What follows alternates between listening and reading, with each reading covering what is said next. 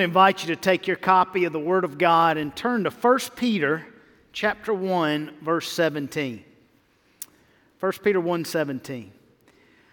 As you do that, I want to recognize uh, a gentleman that some of you uh, may know. He, he has been here for I don't know how many Sundays in a row you've been here to worship, but this gentleman has been here 1,278 Sundays in a row. How about that, huh? Uh, 40 years uh, he has faithfully served. Mr. Wiley Couch. Could y'all welcome Wiley Couch to the platform?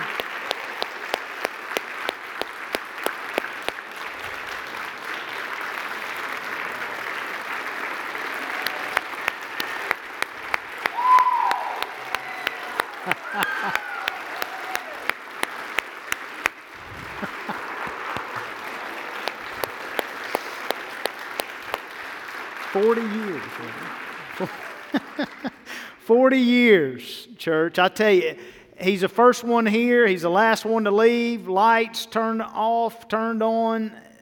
Wiley's done it all, has he not? I mean, hadn't he done it all? So, Wiley, we, we just love you. We want you to know that. So, on behalf of our personnel chairman, uh, Judge Barry Stillman, personnel committee, myself, the whole church, here is a gift for you for your 40 years of service faithfully to this church and to our King Jesus. And I want to present that to you today. Could y'all let Wiley know you love him? And I want to pray for you before you go. Would you join me in praying for, for and with Wiley? Father, again, we thank you. Uh, this is the third time today that we have brought Wiley up on the platform. And Lord, I know I know he doesn't want to be up here. That is, uh, but Lord, that just speaks to his character uh, behind the scenes, uh, doing all the things that every one of us in this room and online take for granted every single week. And yet he is faithful to, to that job, never getting recognition, always working faithfully as unto you. And so, God, we thank you for that. We want to give honor where honor is due, and honor is due this man. Uh, he loves you. He loves your church. He loves your people. And God, we're thankful for him.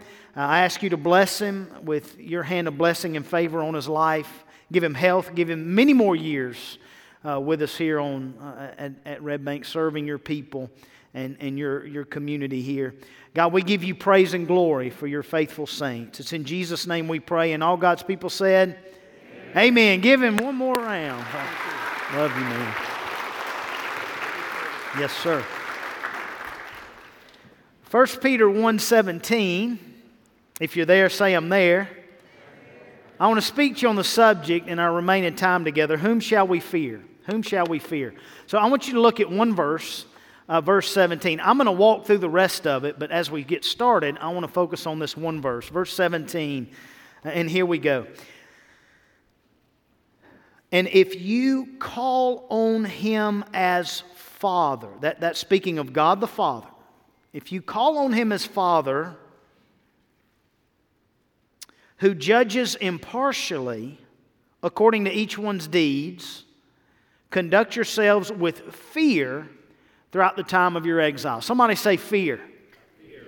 Okay. This word fear in the Greek is from the word phobo, which we derive our English word phobia, right? Phobia means irrational fear. I, I, came across a list of, of phobia, over 500 phobias, and I jotted down a few of them. Uh, here's some of the phobias people deal with today. Uh, peladophobia. Peladophobia is a fear of bald people. I didn't know we were to fear bald people, but apparently some do. Uh, geniophobia or goniophobia, not really sure how to pronounce that, is the fear of chins. Maybe you fear getting more than one chin. I don't, I don't know.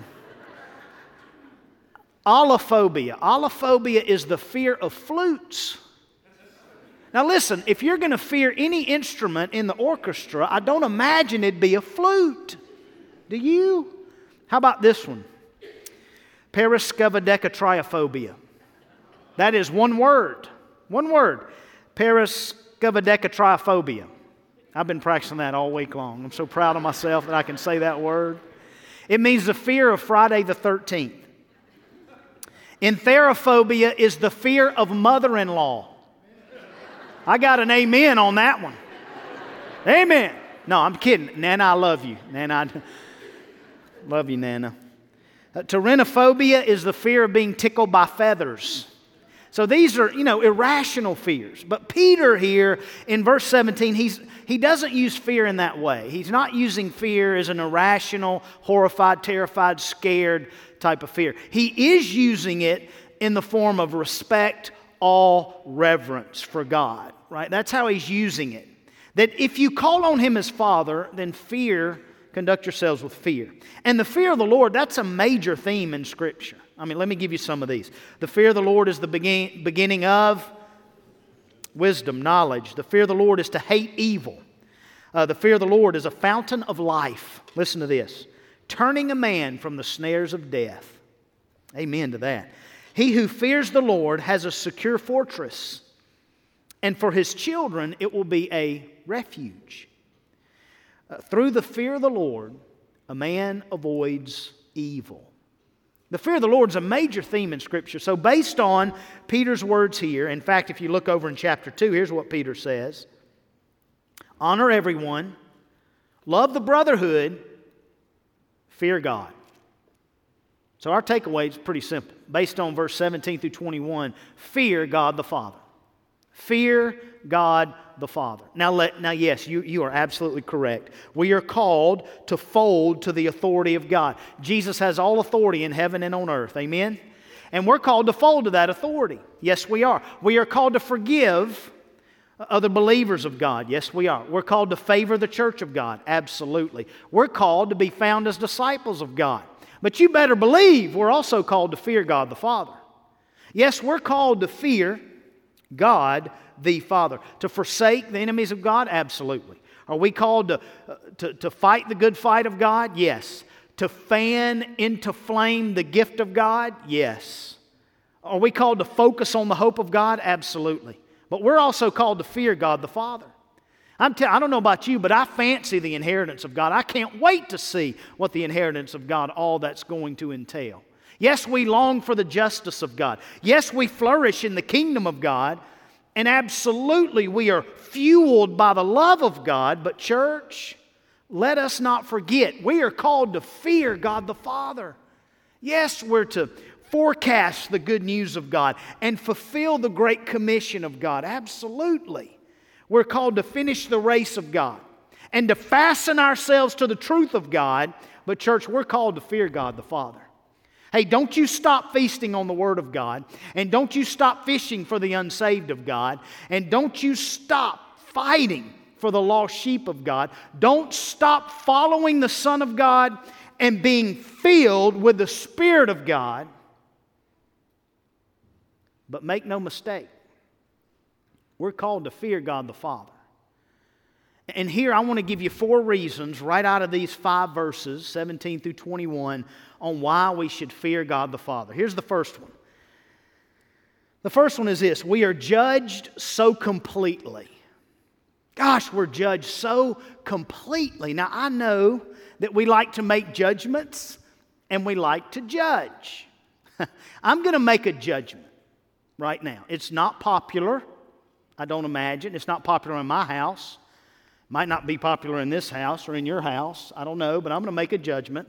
A veggie burger is not a burger. It, it's, well, amen to that. Look at there.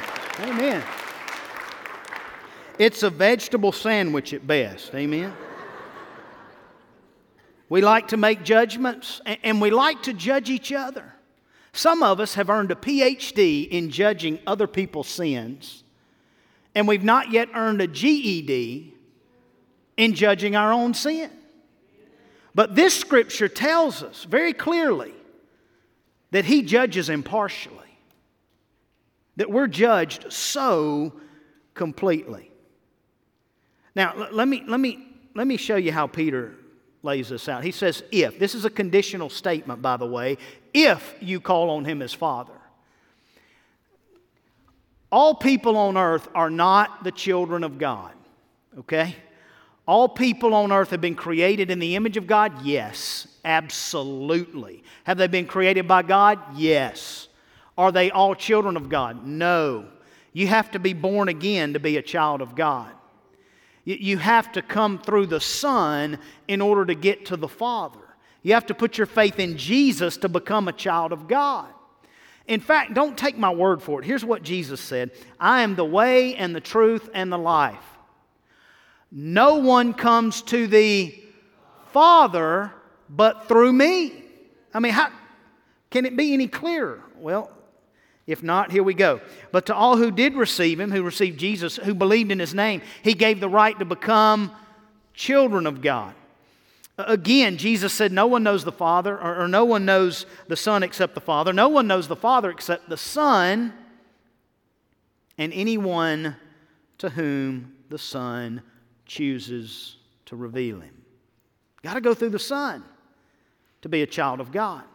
Again, Jesus taught his disciples who were children of God, he taught them to pray, Our Father. So it's very appropriate for a child of God to refer to God as Father. Right? In fact, Paul says in Galatians 4, he says, Because you're sons of God, uh, God has sent the Spirit of His Son into our hearts, crying, Abba, Father. So, yes, it's very appropriate to call God Father. That's a right we have as children of God. But with that comes a responsibility as well to conduct ourselves with fear in the time of our exile. Think about this glorious thought. This is a glorious thought. Think about this. Traveling to the end of the known universe. What the known universe, not the unknown, but the known. It would take you 225 trillion years to travel to the end of the known universe. But you know what it takes for you to enter into the presence of the one who created the universe, who created all things, who created you? Here's what it takes crying out, Abba, Father. And immediately, for a child of God, you're in the presence of God. It is a phenomenal, glorious, glorious thought. Notice what Peter says here about us being judged completely. So, if you call on him as Father, look at this, who judges impartially. So, these two words, judges impartially. The word impartially means unbiased, unprejudicial, uh, without respect of persons. That's what the word means. In fact, if you look at the, the original language, here's what the word literally means without a mask. Without a mask. In other words, God judges us right through the mask we put on to pretend to, pretend to be someone we're not. So, as you put your mask on to make people think you're this person or that person, God sees right through it. In other words, God is not fooled by you. Other people may be fooled by you, but God is not. He judges impartially. The word judges is a, man, this is a strong word here because it's a, it's a singular present active verb. Singular meaning there's one lawgiver and judge. Amen? There's one and you're not it, nor am I. Uh, present active means right now, May 2nd, 2021, God is impartially judging us right now. Hebrews says He's disciplining His children. God disciplines His children. He's doing it right now. He is writing down in the books, and the more books, and the more books. He's writing down the things you're doing uh, according to each one's deeds. Uh, but here's where this culminates is at the judgment seat of Christ. We will all appear, those who are in Christ, will all appear before the judgment seat of Christ. Somebody say Christ. Christ. Say Christ. Christ. Yeah, the judgment seat of Christ, it's Jesus' judgment seat. It's not the judgment seat of the church. It's not the judgment seat of America. It's not the judgment seat of his disciples. It's not the judgment seat of the elect or the forgiven or the unforgiven. It's not the judgment seat of the left. It's not the judgment seat of the right. It's not the judgment seat of Jew or Gentile, the saved or the unsaved, the righteous or the unrighteous. It's not the judgment seat of Washington or the world. It's the judgment seat of Christ. There's one judge and lawgiver. One and he judges impartially. How does he judge? Well, it tells us right here according to each one's deeds. Now, what does that mean? It means that you're judged for your deeds, and I'm judged for my deeds, and I'm not judged for your deeds, and you're not judged for my deeds. Each one according to his or her deeds. So, all your deeds are being written down. As a believer, God is keeping up with them. As long as there's exiles on earth, there's books that are going to be written in. And these works that we're going to be judged for at the judgment seat of Christ is not to determine our eternal destiny. That has been settled. For those who put their faith in Christ, to be away from the body is to be present where?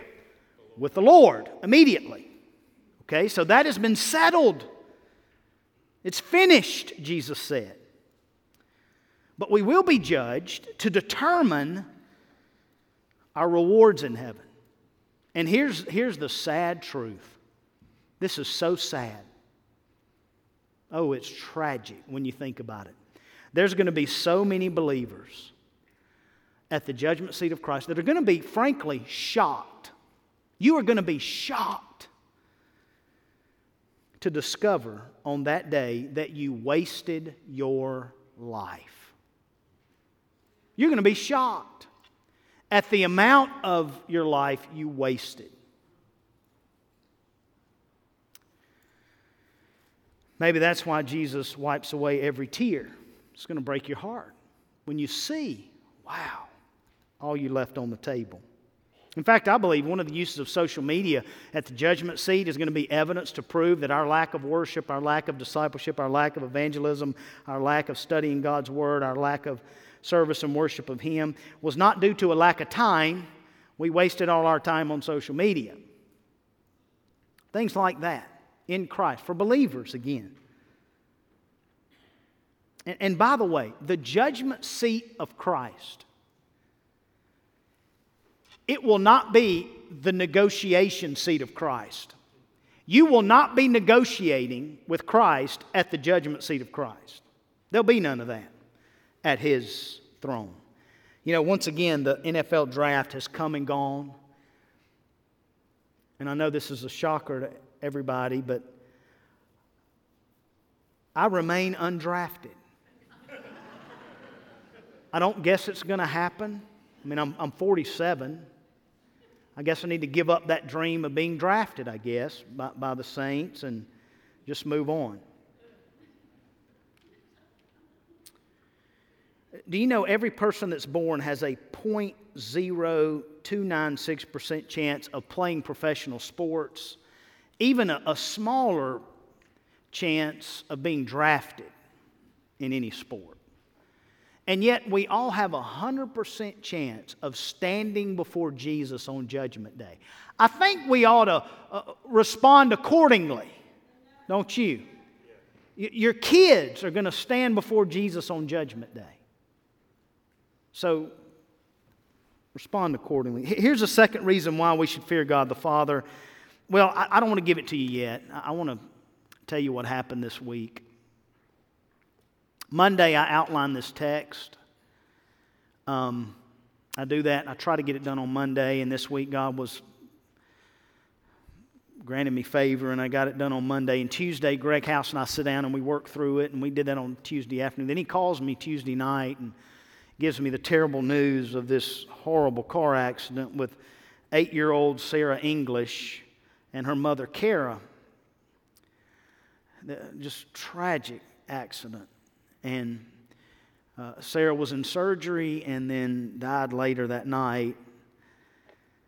And so Wednesday, I picked this back up and I'm looking over it and I said, God, I'm, I think I need to change this point or reshape this point or look for another reason here why we should fear God the Father and not, not do this second one. And God, God won't let me change it. So here it is. Um, number two, we are here so briefly.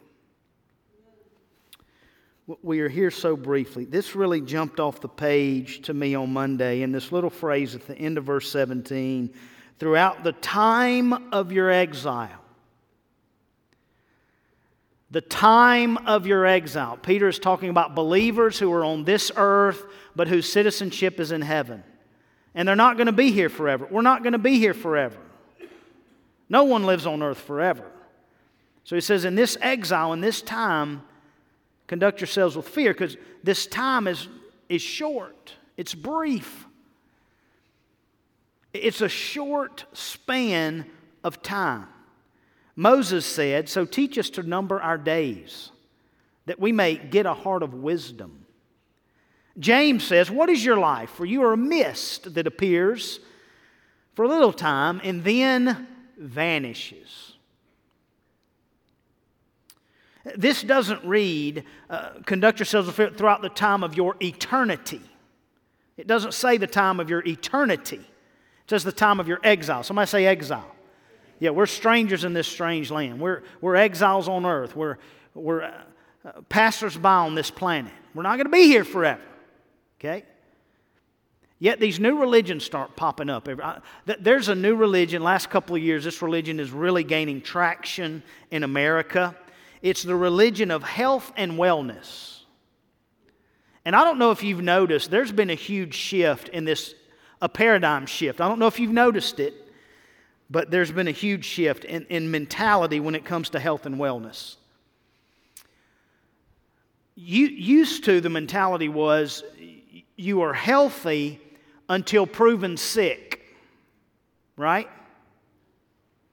That's gone that, that's been thrown out the window, it's been flipped upside down.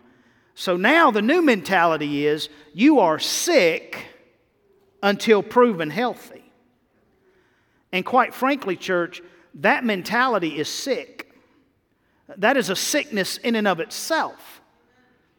Now, I want to be healthy. I praise God for the health that I do have. Uh, from time to time, I exercise. From time to time, I try to eat somewhat healthy some days, okay? And I appreciate that. But I'm not going to bow the knee. I'm not going to worship health and wellness. I'm, I'm not going to, that's idolatry. It's idolatry to worship. We don't, have to, we don't have enough time on this earth to worship God and money, God and health, God and fill in the blank. We don't have enough time. Our time is brief, it is short. So we're to conduct ourselves with fear, fearing God the Father, as we spend our times here. And I got I got to tell you something. Um, I'm going to give you some breaking news. You heard it first here. You'll be able to say that, hey, I heard it first at Red Bank Baptist Church on, on May 2nd, 2021. Okay, so here's, here's the breaking news. You ready for this? We are all terminal. We're all terminal. We're all going to die. Unless Jesus comes before we die, we're all going to die. The Bible says it is appointed for man to die once, and then comes judgment. We're all going to die. And it doesn't matter if you live 80, 90, 100 years. Even 80, 90, and 100 years, that is a blip on the radar compared to eternity. It's a blip. And yes, you're right. Oh, my heavens, you're so right. Sarah English's life was cut way too short. That's way too brief. Eight years on this earth. Her exile was, was eight years. Now, she, she became a, a follower of Christ about a year, two, two years ago or so. Was baptized a year ago. But it's brief, brief time. And way too brief.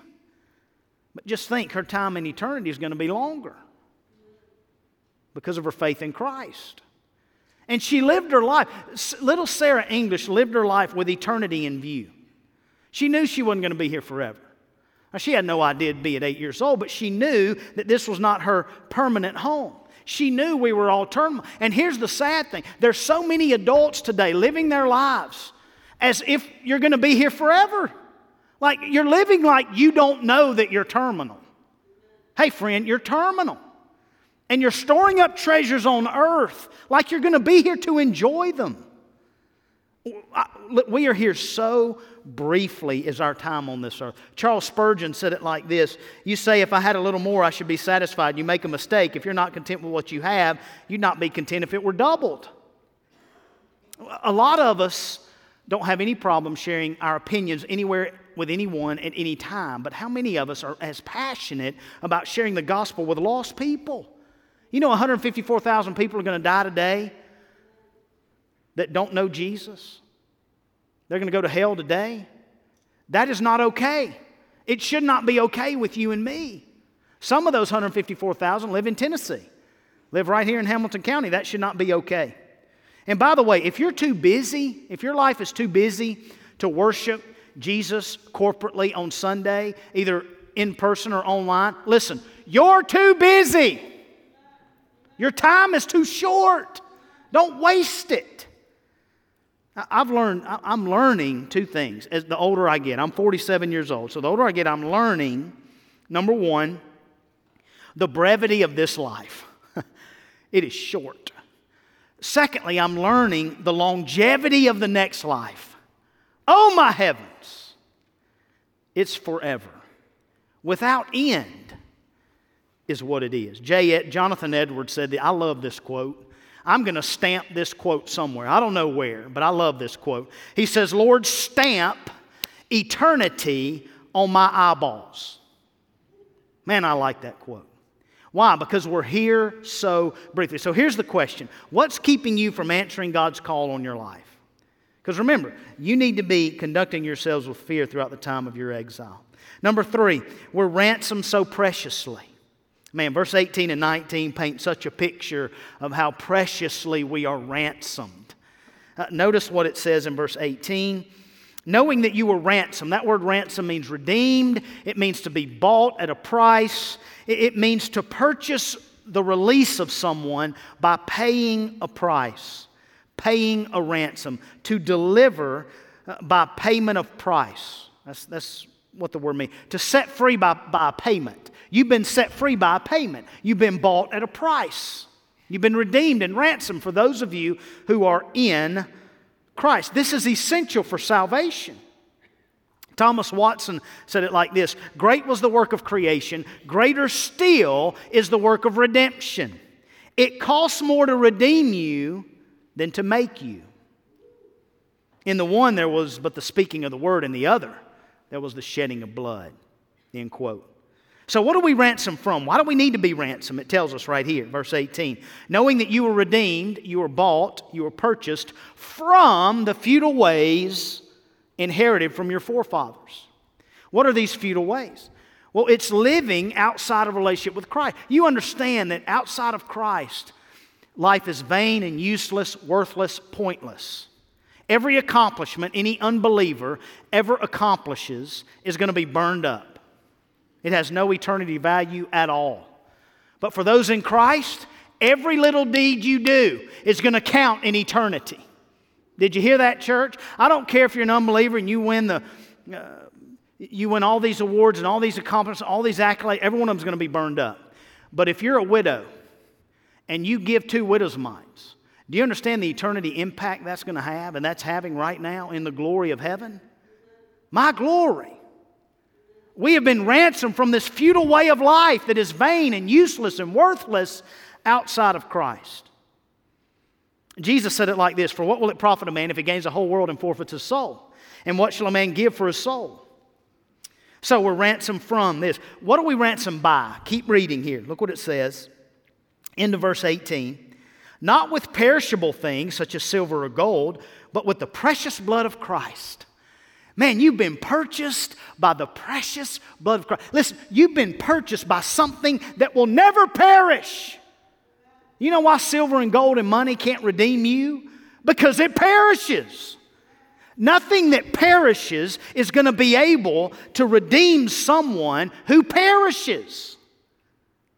It's, it's, it's impossible. So the blood of Christ is so precious that it never perishes. And, and it is redeemed. There's, a not, there's not enough money in the world to redeem just one sin. much less all sin. And the precious blood of Christ has redeemed all sins of every single solitary person who puts their faith in Christ. That is phenomenal, church. We, we are purchased by the blood of Jesus. And, and notice what this is like. I love this. Peter says it's like that, end of verse 19, like that of a lamb without blemish or spot. It takes us all the way back to the Passover. Remember, Egypt enslaved Israel. You can read about this in Exodus chapter 12. Exodus chapter 12. And as they're in enslaved, they begin to cry out to God. God hears their cries, and he calls up Moses. He says, Moses, go to Pharaoh and tell Pharaoh to let my people go. Well, Mo- Pharaoh's heart was hardened, and he wouldn't let them go, so God had 10 plagues. And just before the last plague, the 10th plague, which was the death of the firstborn, God told Moses and Aaron, okay, tell the people, tell, tell my people to take a lamb without spot or blemish. That's key. without blemish or spot, sacrifice the lamb, take the blood of this lamb, put it on the doorpost of your home. And the death angel, when it gets to your home and sees that you have applied the blood to your doorpost, the death angel will pass over and not take the firstborn. What a glorious picture this is that Christ is the Passover lamb. That when you take the blood of Jesus and you apply it to your heart and to your life and to your sin and to your rebellion, the death angel will pass over you. The second death will not affect you. The second death being the death for all of eternity because the blood of Christ has paid that penalty and you've been set free and you've entered into a relationship with God the Father. No amount of money can do that. None. See, Jesus is Abraham's chosen seed. Jesus is symbolized in Noah's ark. That's a picture of Jesus. Uh, Jesus is reigning currently on his throne in heaven. He, fulfilled the old covenant, he established the new covenant. He, he's who Isaiah calls the suffering servant. He is the Lamb of God who's taking away our sins. He is the first and the last, the beginning and the end. He's the only Savior of the world, the only one. He's the Father's beloved Son. He's the King of kings and Lord of lords. And He will bring real justice. He'll bring real justice. He'll come in all of His glory when He comes. Listen, salvation I heard a pastor say this recently salvation is not a makeover. You don't need to be made over. Salvation is a takeover. Jesus has come to take over. He is Lord. He alone is Lord. Man, what a glorious thought that we, we not only are judged so completely and not only uh, are we here so briefly, but church, we're ransomed so preciously. Last one, and then we're going to enter into a time of partaking of the Lord's Supper. Last one is this we are loved so deeply. Gosh, we are loved so deeply. Church, I love you. I want you to know I love you. I want you to know I pray for you every week. I pray for somebody here every day. Love you deeply. I love you more than Nick Saban loves the NFL draft. You know, Coach Saban has more first round draft picks than he has losses in his 14 years at Alabama? I love you more than Tim Tebow loves running tight end routes out in front of Trevor Lawrence's house right now. I love you more than that. I love you, church, but I've got to tell you, God the Father loves you even more. In fact, what a, what a picture we have. If you take verse 20 and 21, I want you to see how much God loves you. Look at verse 20. He was foreknown before the foundation of the world. That's Jesus. But was made manifest in the last times for the sake of you, who through him are believers in God, who raised him from the dead and gave him glory, so that your faith and hope are in God. Now, saying he was foreknown and he was made manifest, God the Father is the one doing that. God the Father is the one that foreknew. God the Father is the one who's making manifest. God the Father is the one who allows us to become believers in Him through the precious blood of Christ. So let me paint this picture for you. Here's how much God loves you God loves you so much that before the foundation of the world, He put His redemptive plan in place. You understand that? You understand that God didn't say, uh oh, when Adam and Eve sinned? He didn't say, oh no, I didn't see that coming. He didn't say that. It didn't shock him, it didn't take him by surprise. Think about that. Before God created you, sinner, God had a plan to redeem you, sinner. Think about that. Before He made you, He had a plan to remake you before the foundation of the world. And not only did He have a plan, the Bible right here tells us He revealed it. He made it manifest in the last times. What does that mean? Hebrews tells us that God spoke to us, He spoke to His people through the prophets in the Old Testament, but in these last days, He speaks to us through His Son. That's how He made it manifest. Through the precious blood of Christ. Through His, the person of Jesus is how He made His redemptive plan known through Jesus himself. 2,000 years ago, this man, uh, Jesus, came walking on this earth, lived a perfect life without sin. He loved people, and those same people he loved drugged him out of the city, nailed him to a cross. And he willingly died right there for your sin and my sin, paying the debt totally, completely. Was buried and was raised to life on the third day, proving that he alone has authority to forgive our sin. So, God, He planned this redemption, He made it known. And then look what He does at the end of this. He applies that to, uh, He allows us to apply that to ourselves. Notice what it says through Him, we're believers in God. Through Him, we have faith and hope in God. Man, how much does God love you? That He would have a plan of redemption, that He would make it known to you, that He would allow you to apply it to you. That's how much He loves you. And what better demonstration of God's love do we have than the Lord's Supper? Let me say this Jesus did not die to make the Father love us. Jesus died because the Father loved us. That's how much He loves us. And Jesus told us to do this in remembrance of Him. So we're going to do this in remembrance of Him. What is this?